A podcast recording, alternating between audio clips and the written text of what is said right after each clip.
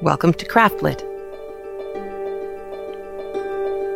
the podcast for crafters who love books. My name is Heather Ordover, and I'm podcasting from my corner of the Sonoran Desert, the Old Pueblo, Tucson, Arizona.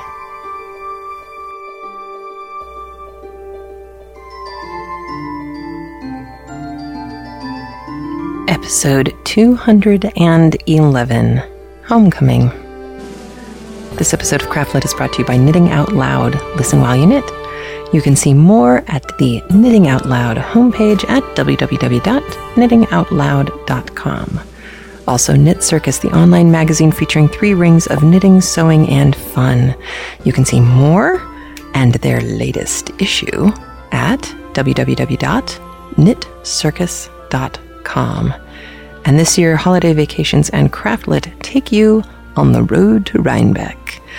Diane and I, uh, actually will earlier this week have met up at Yellow Dog Knitting in Eau Claire, Wisconsin with Dixie, the fabulous Dixie, proprietress of Yellow Dog, and we will have signed books and had fun, and hopefully we will have gotten more of you to come on the trip with us, and you know, we're just cooking up all sorts of stuff.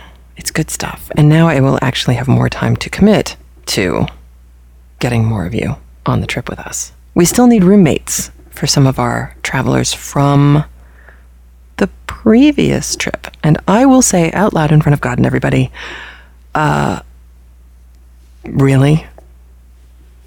You want to go on this trip? You do. You really do. Even if you think you've been to this part of the country before, not like this not not the way we travel.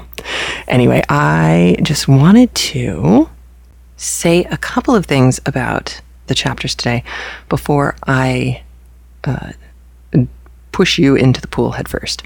I will have arrived by now, we hope, in Virginia. And um, yeah, we hope.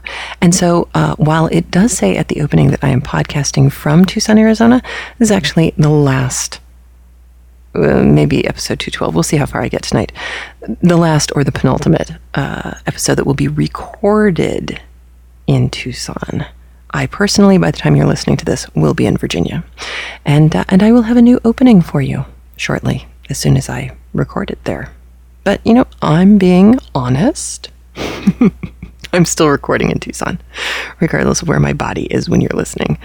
And not only am I recording for my last time or times in Arizona, but this is my last night in Arizona. It is 9:54 p.m. and we hit the road tomorrow morning. So that's dedication, right? But how could I not podcast for you because oh my goodness, Walter Hartright. See, I didn't warn you last week. I didn't warn you that the last voice you were going to hear of the multiple voices was going to be Walter. Good old Walter. So today we begin our third epoch and we pick up with, with Walter and we learn mm, not everything, but we learn some of what has befallen poor Marian and Laura. And as I've been listening to these uh, couple of, of chapters, uh, se- sections. That was a piece of paper hitting the floor, and I'm not going to re-record because it is now 9:55 p.m. the night before I leave. Uh, as I've been listening and, and re-listening to these sections, because so much happens, I have actually had to listen a couple of times just to make sure that I got everything. Something struck me, and and the something that struck me goes like this: It has been easy for me, and I assume easy for some of you, to to write Laura off as, well, as Lucie Manette. To, to look at Laura fairly and say, well, yeah, she's pretty and all, and blonde and whatever. But she's weak and she's wussy and she's not Marian, and everybody loves Marian, and Marian is kicking and she's just awesome and she's so before her time and, and ahead of her time and she's so much more modern a character. And well, yes, and no. I mean, you're going to hear things come out of Marian's voice that will make your nose kind of crinkle, maybe, or maybe not. It doesn't matter, really. Because what I'm getting at is this yes, there is no question that in many ways, Laura is an ingenue of the classic strain. She's young, she's pretty, she's weak ish, she kind of needs a hero, in this case, Walter. However, as you listen to how she has acted, reacted, and responded over the next several episodes, I would like you to keep something in mind and, and you know add comments in the comments section on the on the show notes because I am curious to see your reactions and see if they line up with mine. Because it, it is very possible that I'm having this reaction purely because I want to like Laura. Okay?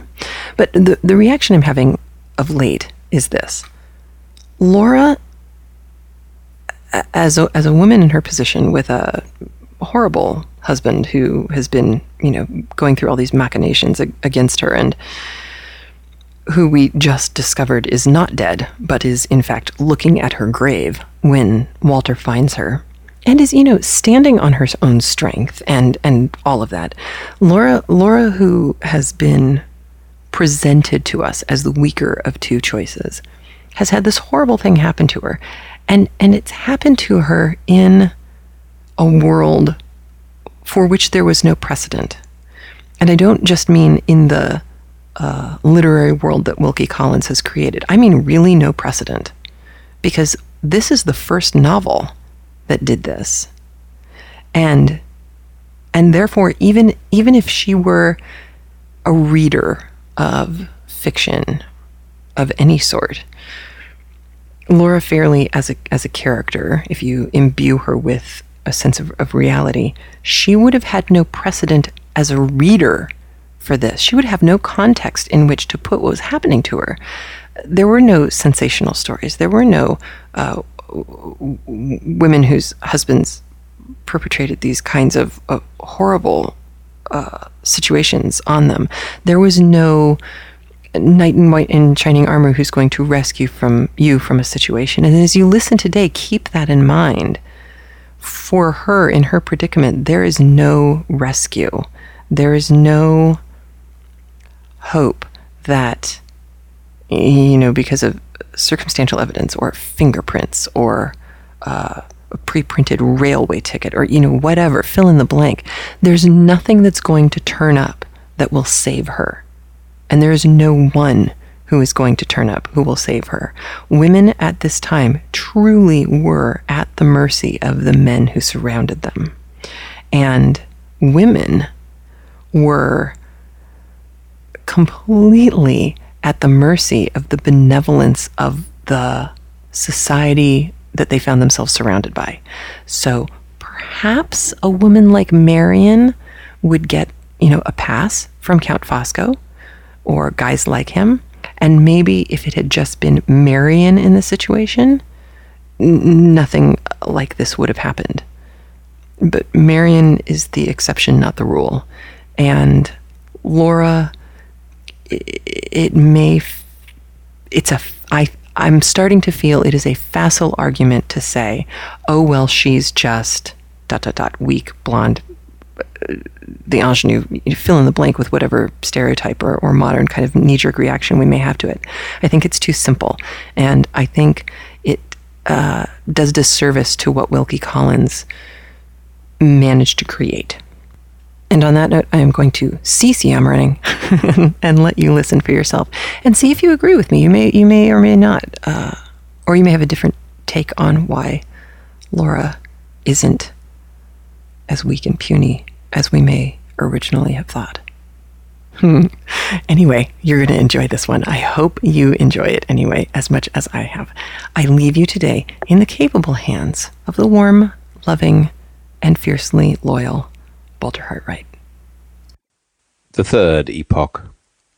The story continued by Walter Hartright. 1. I open a new page. I advance my narrative by one week. The history of the interval which I thus pass over must remain unrecorded. My heart turns faint.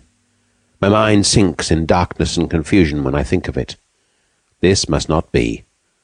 If I who write am to guide as I ought you who read. This must not be if the clue that leads through the windings of the story is to remain from end to end untangled in my hands. A life suddenly changed, its whole purpose created afresh, its hopes and fears, its struggles, its interests, and its sacrifices, all turned at once and for ever into a new direction. This is the prospect which now opens before me, like the burst of view from a mountain's top.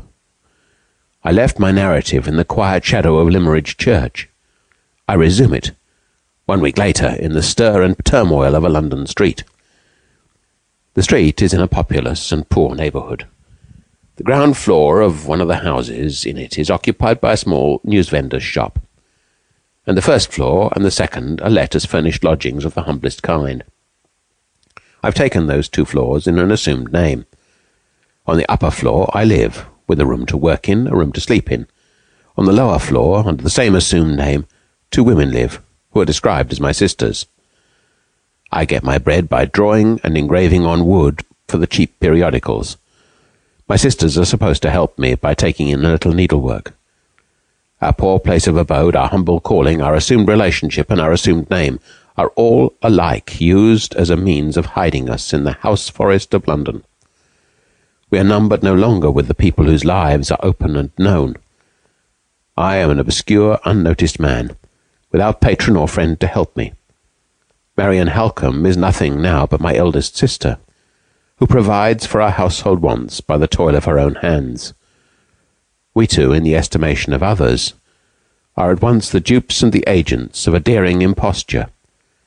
We are supposed to be the accomplices of Mad Anne Catherick, who claims the name, the place, and the living personality of dead Lady Glyde. That is our situation. That is the changed aspect in which we three must appear henceforth in this narrative for many and many a page to come.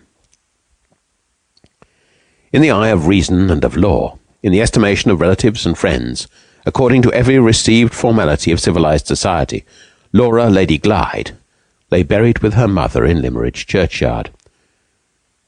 Torn in her own lifetime from the list of the living, the daughter of Philip Fairlie and the wife of Percival Glyde might still exist for her sister, might still exist for me, but to all the world besides she was dead. Dead to her uncle, who had renounced her, dead to the servants of the house who had failed to recognize her, dead to the persons in authority who had transmitted her fortune to her husband and her aunt, dead to my mother and my sister, who believed me to be the dupe of an adventuress and a victim of a fraud, socially, morally, legally, dead. And yet alive.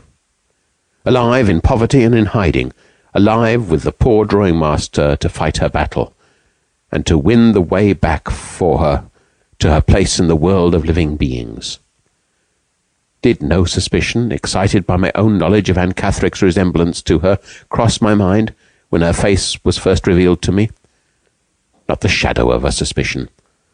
From the moment when she lifted her veil by the side of the inscription which recorded her death, before the sun of that day had set, before the last glimpse of the home which was closed against her had passed from our view, the farewell words I spoke when we parted at Limmeridge House had been recalled by both of us, repeated by me, recognized by her. If ever the time comes when the devotion of my whole heart and soul and strength will give you a moment's happiness or spare you a moment's sorrow, will you try to remember the poor drawing master who has taught you? She, who now remembered so little of the trouble and terror of a later time, remembered those words, and laid her poor head innocently and trustingly on the bosom of the man who'd spoken them. In that moment, when she called me by my name, when she said, They've tried to make me forget everything, Walter, but I remember Marian, and I remember you. In that moment, I, who had long since given her my love, gave her my life and thank God that it was mine to bestow on her. Yes, the time had come.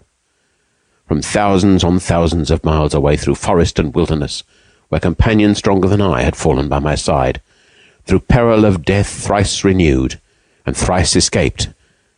The hand that leads men on the dark road to the future had led me to meet that time. Forlorn and disowned, sorely tried and sadly changed, her beauty faded, her mind clouded, robbed of her station in the world and her place among living creatures.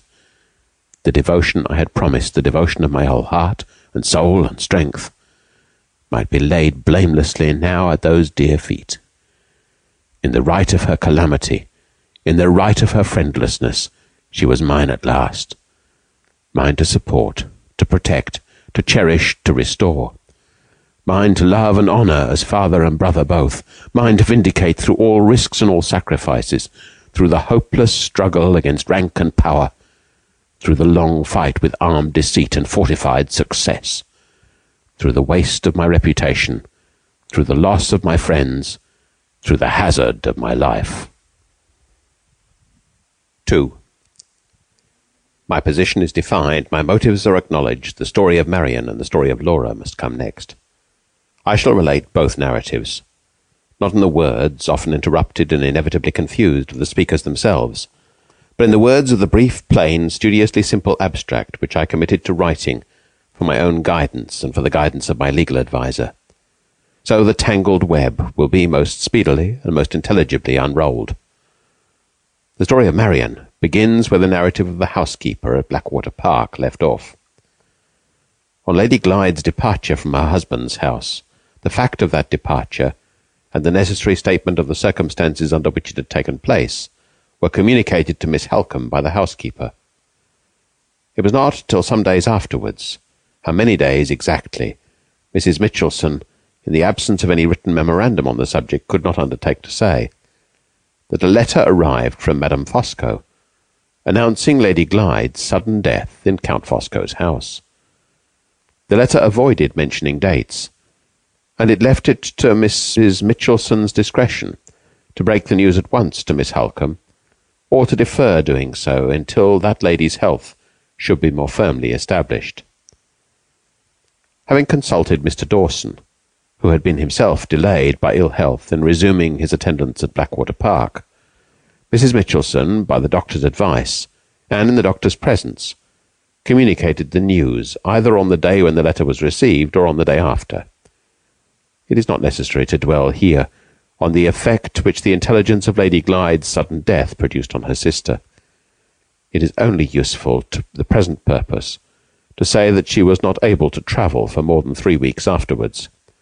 At the end of that time she proceeded to London accompanied by the housekeeper. They parted there, Mrs. Michelson previously informing Miss Halcombe of her address in case they might wish to communicate at a future period. On parting with the housekeeper, Miss Halcombe went at once to the office of Messrs. Gilmore and Kyrle to consult the latter gentleman in Mr. Gilmore's absence. She mentioned to Mr. Kyrle that she had thought it desirable to conceal from everyone else, Mrs. Michelson included, her suspicion of the circumstances under which Lady Glyde was said to have met her death. Mr. Kyrle, who had previously given friendly proof of his anxiety to serve Miss Halcombe, at once undertook to make such inquiries as the delicate and dangerous nature of the investigation proposed to him would permit. To exhaust this part of the subject before going further, it may be mentioned that Count Fosco offered every facility to Mr. Kyrle on that gentleman stating that he was sent by Miss Halcombe to collect such particulars as had not yet reached her of Lady Glyde's decease. Mr. Kyrle was placed in communication with the medical man, Mr. Goodricke, and with the two servants. In the absence of any means of ascertaining the exact date of Lady Glyde's departure from Blackwater Park, the result of the doctor's and the servants' evidence, and of the volunteered statements of Count Fosco and his wife, was conclusive to the mind of Mr. Kyrle. He could only assume that the intensity of Miss Halcombe's suffering under the loss of her sister had misled her judgment in the most deplorable manner and he wrote her word that the shocking suspicion to which she had alluded in his presence was, in his opinion, destitute of the smallest fragment of foundation in truth. Thus the investigation by Mr. Gilmore's partner began and ended. Meanwhile, Miss Halcombe had returned to Limmeridge House, and had there collected all the additional information which she was able to obtain. Mr. Fairlie had received his first intimation of his niece's death from his sister, Madame Fosco. This letter also not containing any exact reference to dates. He had sanctioned his sister's proposal that the deceased lady should be laid in her mother's grave in Limmeridge churchyard. Count Fosco had accompanied the remains to Cumberland, and had attended the funeral at Limmeridge, which took place on the thirtieth of July. It was followed as a mark of respect by all the inhabitants of the village and the neighbourhood. On the next day the inscription, originally drawn out, it was said, by the aunt of the deceased lady, and submitted for approval to her brother Mr. Fairlie, was engraved on one side of the monument over the tomb. On the day of the funeral, and for one day after it, Count Fosco had been received as a guest at Limmeridge House, but no interview had taken place between Mr. Fairlie and himself by the former gentleman's desire. They had communicated by writing, and through this medium Count Fosco had made Mr. Fairlie acquainted with the details of his niece's last illness and death. The letter presenting this information added no new facts to the facts already known, but one very remarkable paragraph was contained in the postscript. It referred to Anne Catherick. The substance of the paragraph in question was as follows. It first informed Mr. Fairlie that Anne Catherick, of whom he might hear full particulars from Miss Halcombe when she reached Limmeridge, had been traced and recovered in the neighbourhood of Blackwater Park, and had been for the second time placed under the charge of the medical man from whose custody she had once escaped. This was the first part of the postscript. The second part warned Mr. Fairlie that Anne Catherick's mental malady had been aggravated by her long freedom from control, and that the insane hatred and distrust of Sir Percival Glyde, which had been one of her most marked delusions in former times, still existed under a newly acquired form. The unfortunate woman's last idea in connection with Sir Percival was the idea of annoying and distressing him, and of elevating herself, as she supposed, in the estimation of the patients and nurses, by assuming the character of his deceased wife. The scheme of this impersonation having evidently occurred to her after a stolen interview which she had succeeded in obtaining with Lady Glyde, and at which she had observed the extraordinary accidental likeness between the deceased lady and herself.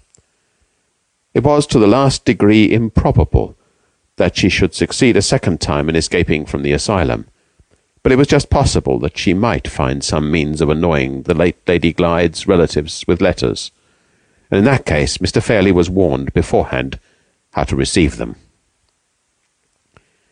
The postscript, expressed in these terms, was shown to Miss Halcombe when she arrived at Limmeridge. There were also placed in her possession the clothes Lady Glyde had worn, and the other effects she had brought with her from her aunt's house. They had been carefully collected and sent to Cumberland by Madame Fosco. Such was the posture of affairs when Miss Halcombe reached Limmeridge in the early part of September.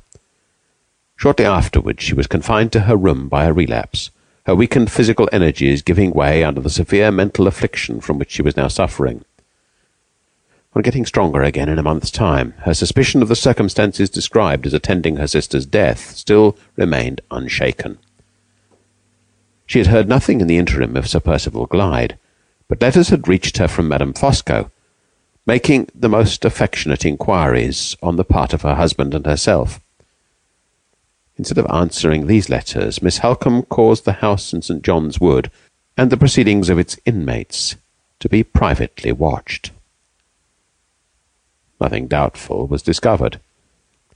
The same result attended the next investigations which were secretly instituted on the subject of Miss Rubelle. She had arrived in London about six months before with her husband. They had come from Lyons, and they had taken a house in the neighbourhood of Leicester Square to be fitted up as a boarding house for foreigners who were expected to visit England in large numbers to see the exhibition of 1851. Nothing was known against husband or wife in the neighbourhood. They were quiet people, and they paid their way honestly up to the present time. The final inquiries related to Sir Percival Glyde. He was settled in Paris, and living there quietly, in a small circle of English and French friends. Foiled at all points, but still not able to rest, Miss Halcombe was determined to visit the asylum in which she then supposed Anne Catherick to be for the second time confined. She had felt a strong curiosity about the woman in her former days, and she was now doubly interested. First, in ascertaining whether the report of Anne Catherick's attempted personation of Lady Glyde was true, and secondly, if it proved to be true, in discovering for herself what the poor creature's real motives were for attempting the deceit. Although Count Fosco's letter to Mr. Fairlie did not mention the address of the asylum, that important omission cast no difficulties in Miss Halcombe's way. When Mr. Hartright had met Anne Catherick at Limmeridge, she had informed him of the locality in which the house was situated, and Miss Halcombe had noted down the direction in her diary, with all the other particulars of the interview, exactly as she had heard them from Mr. Hartright's own lips. Accordingly, she looked back at the entry and extracted the address, furnished herself with the Count's letter to Mr. Fairlie, as a species of credential which might be useful to her, and started by herself for the asylum on the eleventh of October. She passed the night of the eleventh in London. It had been her intention to sleep at the house inhabited by Lady Glyde's old governess, but Mrs. Vace's agitation at the sight of her lost pupil's nearest and dearest friend was so distressing that Miss Halcombe considerately refrained from remaining in her presence, and removed to a respectable boarding house in the neighbourhood recommended by Mrs. Vace's married sister. The next day she proceeded to the asylum, which was situated not far from London, on the northern side of the metropolis. She was immediately admitted to see the proprietor. At first he appeared to be decidedly unwilling to let her communicate with his patient, but on her showing him the postscript to Count Fosco's letter, on her reminding him that she was the Miss Halcombe there referred to, that she was a near relative of the deceased Lady Glyde, and that she was therefore naturally interested for family reasons in observing for herself the extent of Anne Catherick's delusion in relation to her late sister. The tone and manner of the owner of the asylum altered, and he withdrew his objections. He probably felt that a continued refusal under these circumstances would not only be an act of discourtesy in itself, but would also imply that the proceedings of his establishment were not of a nature to bear investigation by respectable strangers. Miss Halcombe's own impression was that the owner of the asylum had not been received into the confidence of Sir Percival and the Count. His consenting at all to let her visit his patient seemed to afford one proof of this, and his readiness in making admissions which could scarcely have escaped the lips of an accomplice certainly appeared to furnish another. For example, in the course of the introductory conversation which took place, he informed Miss Halcombe that Anne Catherick had been brought back to him with the necessary order and certificates by Count Fosco on the 27th of July. The Count also producing a letter of explanations and instructions signed by Sir Percival Glyde. On receiving his inmate again, the proprietor of the asylum acknowledged that he had observed some curious personal changes in her. Such changes, no doubt, were without precedent in his experience of persons mentally afflicted. Insane people were often at one time, outwardly as well as inwardly, unlike what they were at another.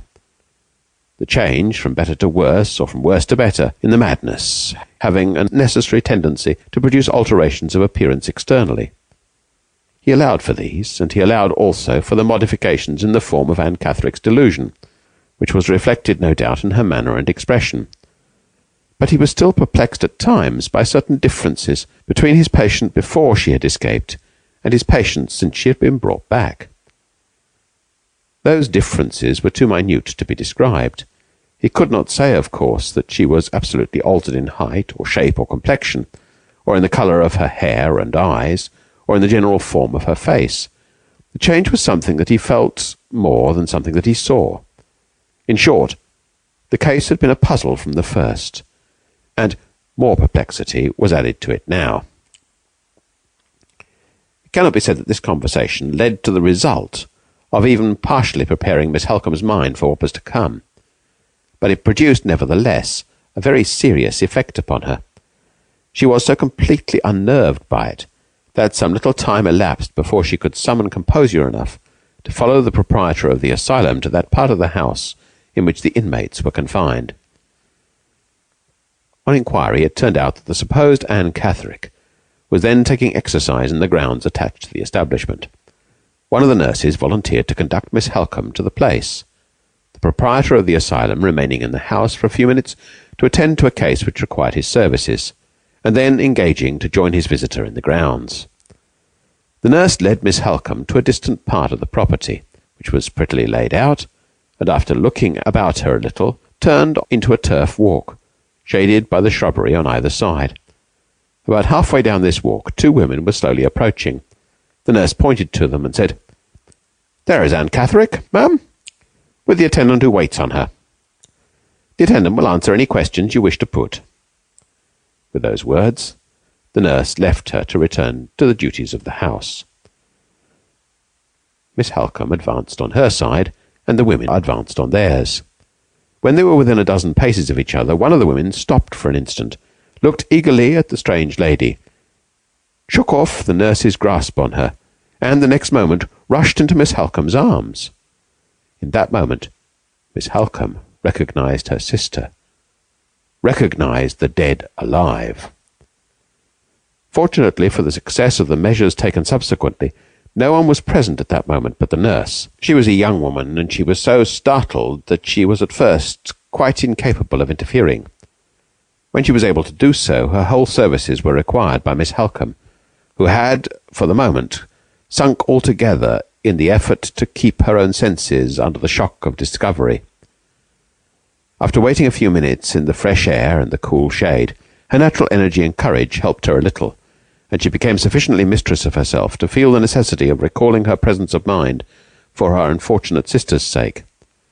She obtained permission to speak alone with the patient, on condition that they both remained well within the nurse's view.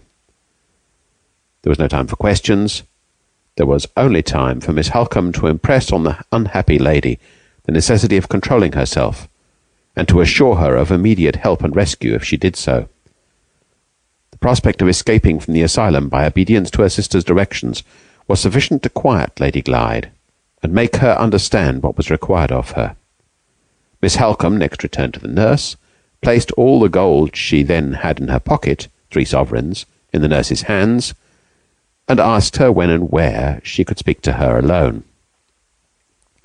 The woman was at first surprised and distrustful, but on Miss Halcombe's declaring that she only wanted to put some questions which she was much too agitated to ask at the moment, and that she had no intention of misleading the nurse into any dereliction of duty. The woman took the money and proposed three o'clock on the next day as the time for the interview. She might then slip out for half an hour after the patients had dined, and she would meet the lady in a retired place outside the north wall which screened the grounds of the house.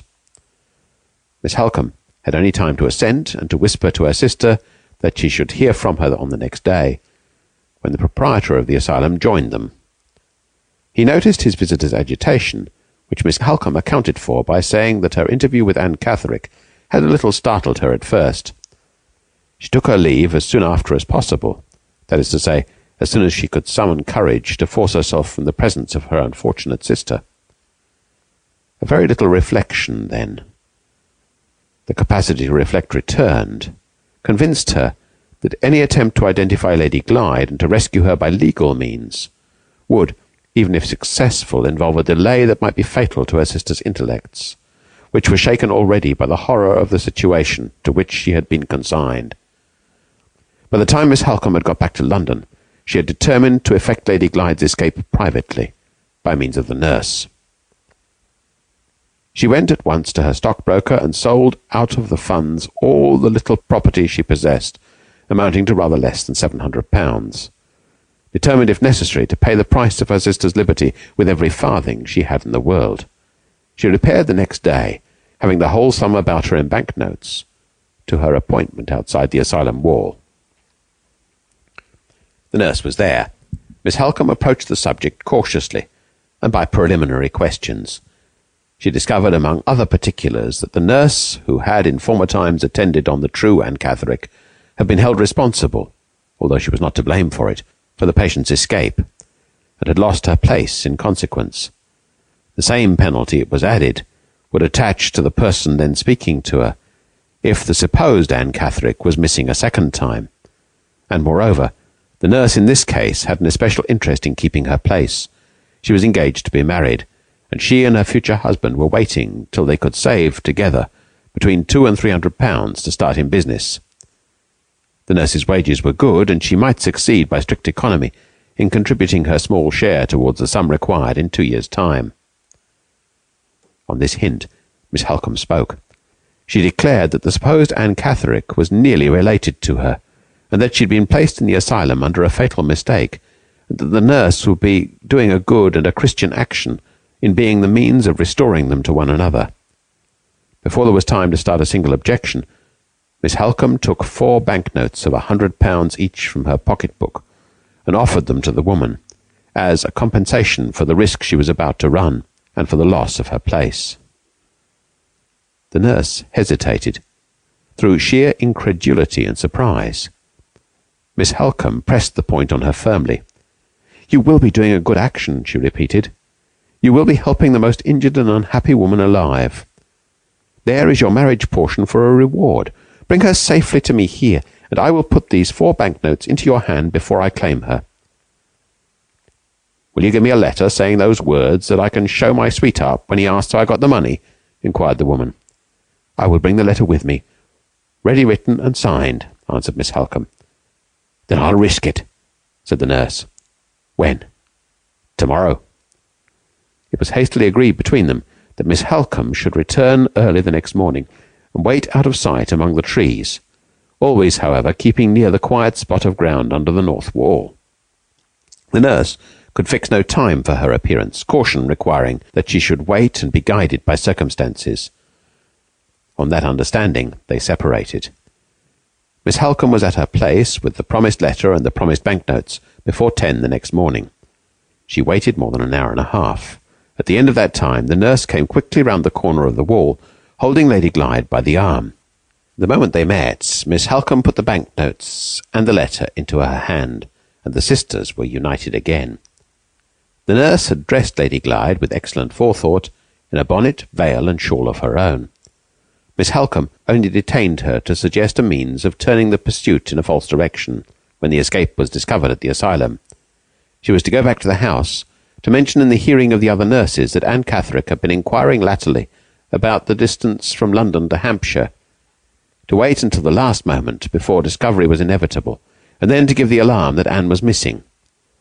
The supposed inquiries about Hampshire, when communicated to the owner of the asylum, would lead him to imagine that his patient had returned to Blackwater Park under the influence of the delusion which made her persist in asserting herself to be Lady Glyde and the first pursuit would, in all probability, be turned in that direction.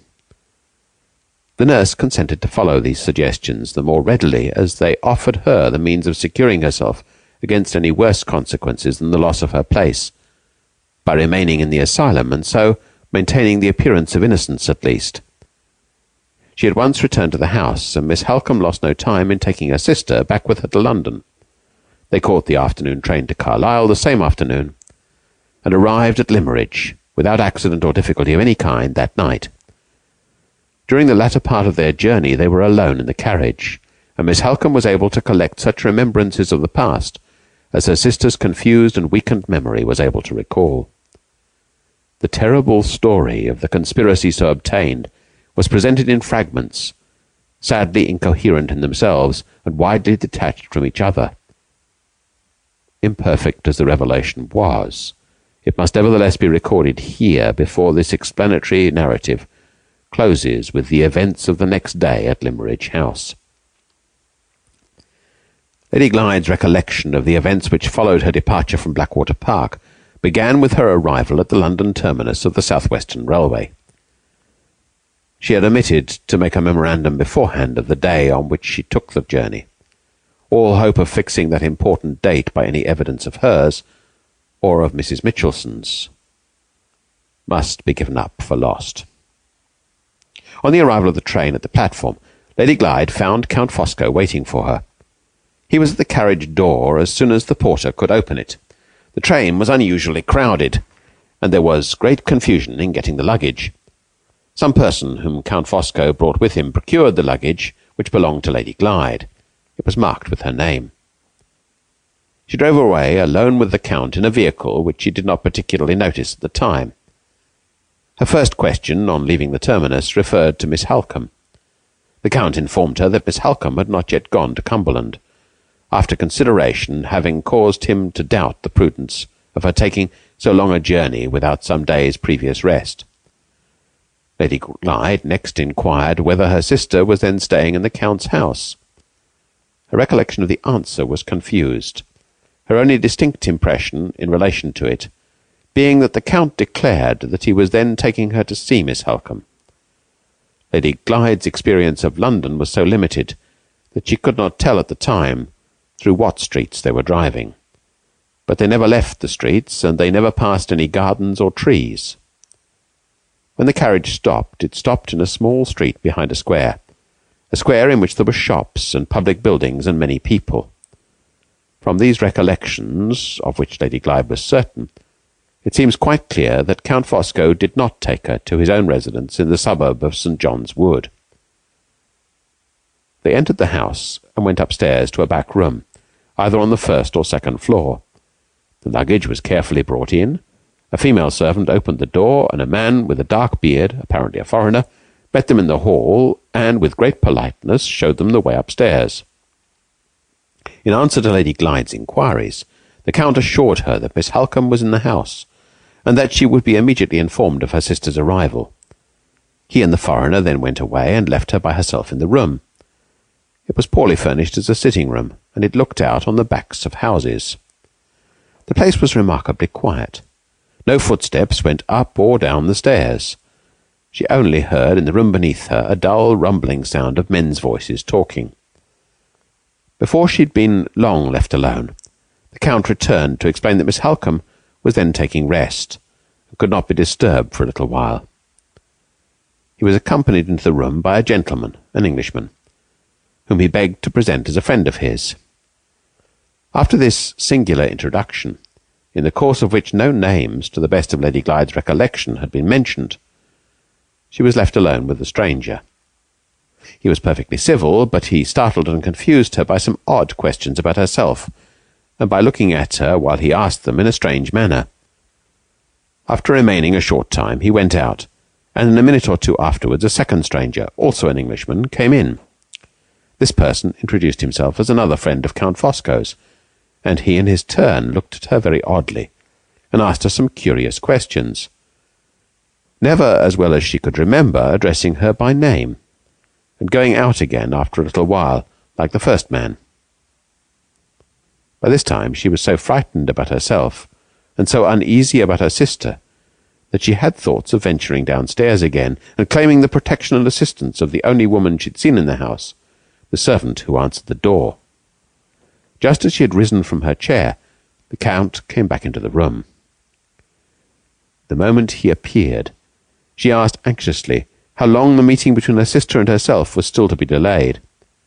At first he returned an evasive answer, but on being pressed, he acknowledged with great apparent reluctance that Miss Halcombe was by no means so well as he had hitherto represented her to be, his tone and manner in making this reply so alarmed Lady Glyde, or rather so painfully increased the uneasiness which she had felt in the company of the two strangers, that a sudden faintness overcame her, and she was obliged to ask for a glass of water. The Count called from the door for water and a bottle of smelling salts. Both were brought in by the foreign-looking man with the beard. The water, when Lady Glyde attempted to drink it, had so strange a taste that it increased her faintness, and she hastily took the bottle of salts from Count Fosco and smelt at it. Her head became giddy on the instant. The Count caught the bottle as it dropped out of her hand, and the last impression of which she was conscious was that he held it to her nostrils again. From this point, her recollections were found to be confused, fragmentary, and difficult to reconcile with any reasonable probability. Her own impression was that she recovered her senses later in the evening, that she then left the house, that she went, as she had previously arranged to go at Blackwater Park, to Mrs. Vesey's, that she drank tea there, that she passed the night under Mrs. Vesey's roof.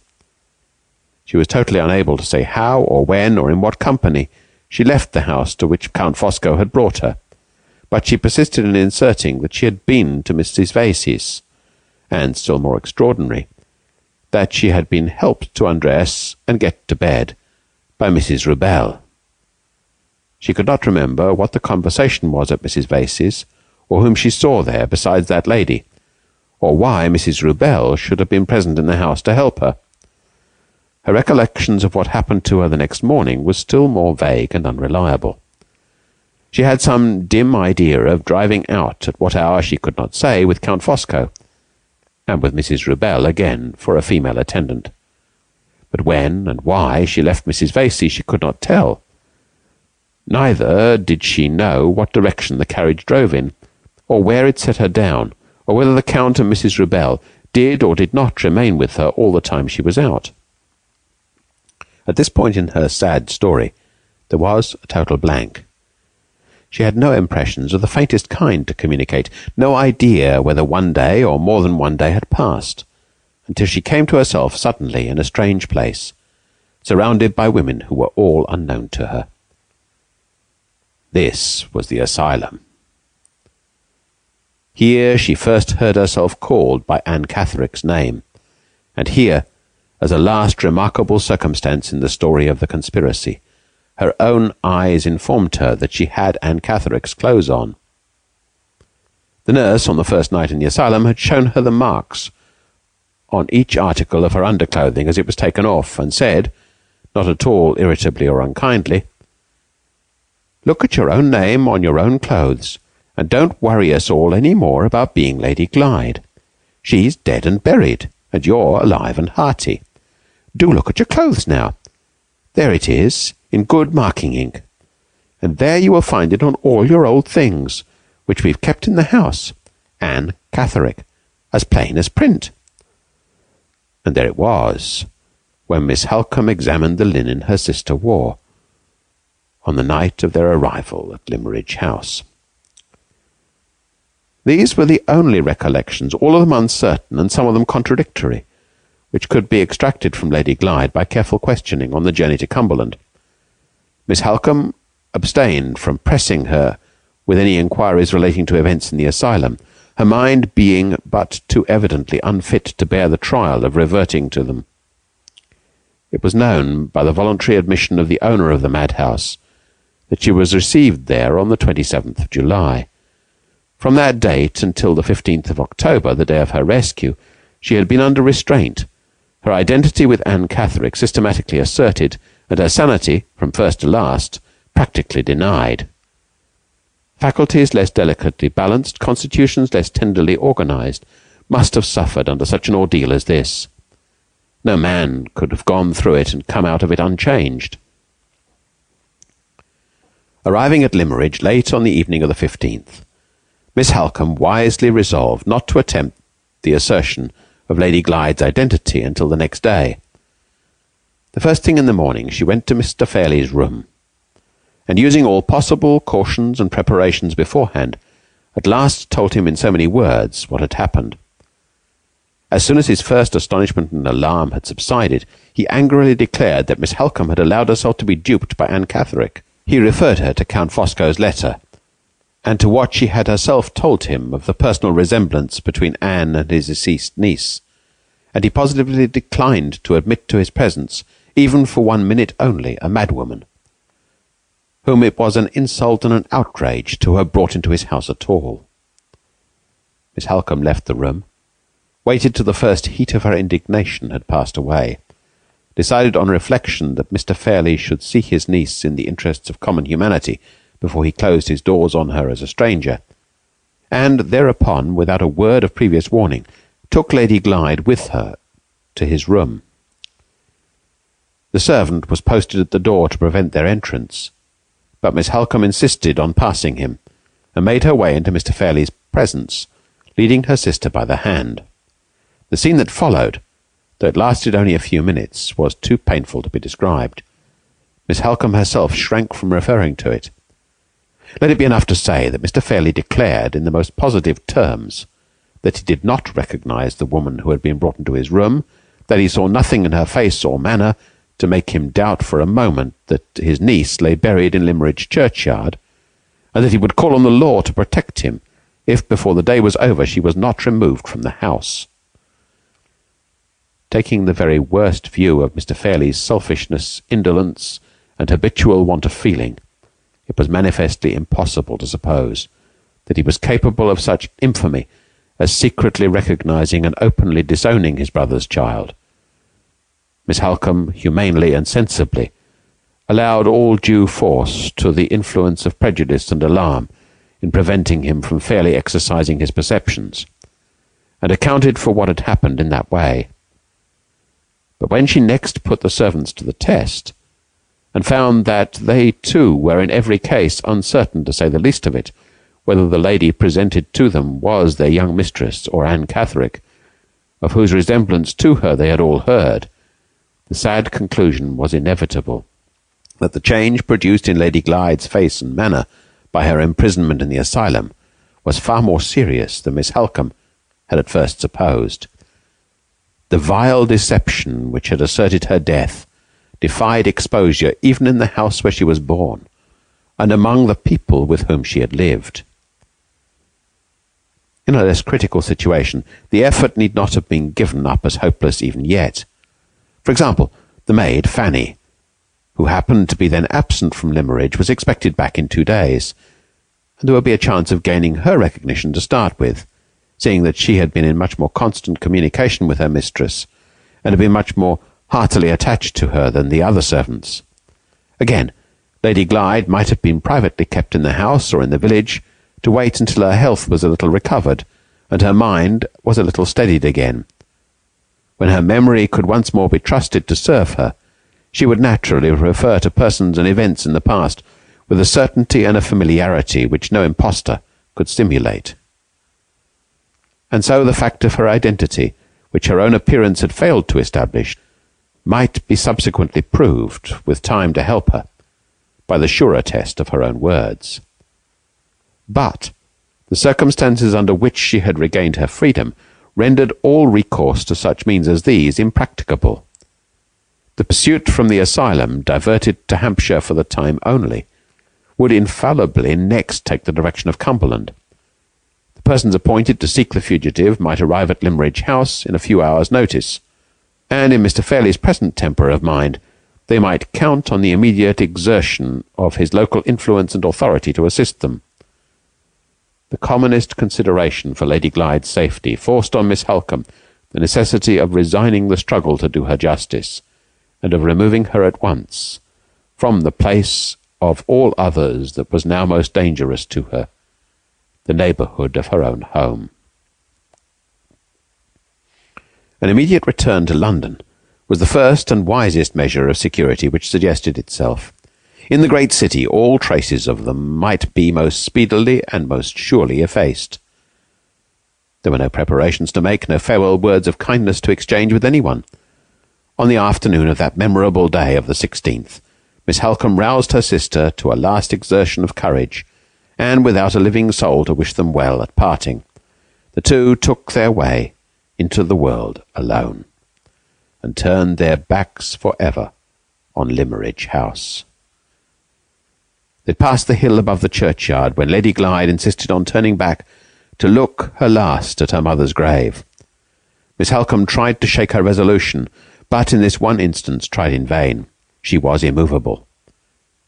Her dim eyes lit with a sudden fire and flashed through the veil that hung over them. Her wasted fingers strengthened moment by moment round the friendly arm by which they had held so listlessly till this time. I believe in my soul that the hand of God was pointing their way back to them, and that the most innocent and the most afflicted of his creatures was chosen in that dread moment to see it. They retraced their steps to the burial ground, and by that act sealed the future of our three lives. It feels good to have Walter back, doesn't it? Well, in some ways, I think some of you probably think that this chapter was a little overwrought. You know, there was a lot of kind of breast beating and uh, and Walter kind of patting himself on the back quite a bit. However, uh, I think as the next section plays out, you might cease to feel that way. I think Walter's actually going to prove himself to be a pretty stand-up, useful kind of guy, and uh, and things are very different from here on out. Everything you thought you were being set up for. Well, you may have had some of it right, but I, I, I'd be kind of surprised to find out if you had all of it right. So I'm very curious to see what you have to say about the, the book from here on out. I hope you have a great week. I hope I have a great week unpacking the rest of the office that I have just landed in. And uh, next time you hear from me, you will hear from me uh, podcasting from a completely different state on a completely different side of the continent. have a great one. I'll talk to you soon. Bye. Please remember to support the people who support Craftlit. Visit Knitting Out Loud, listen while you knit, and Knit Circus online magazine, offering three rings of knitting, sewing, and fun. You can check out the latest issue at www.knitcircus.com. And what would Madame Defarge knit? A new book of knit and crochet patterns coming to you from the Craftlit family.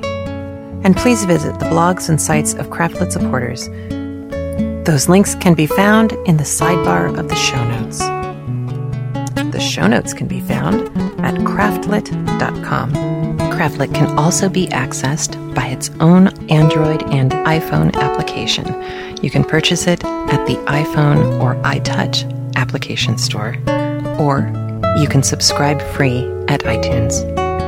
Craftlit is made possible by the generous support of its listeners, and for that, I am truly grateful. And remember, if your hands are too busy to pick up a book, at least you can turn one.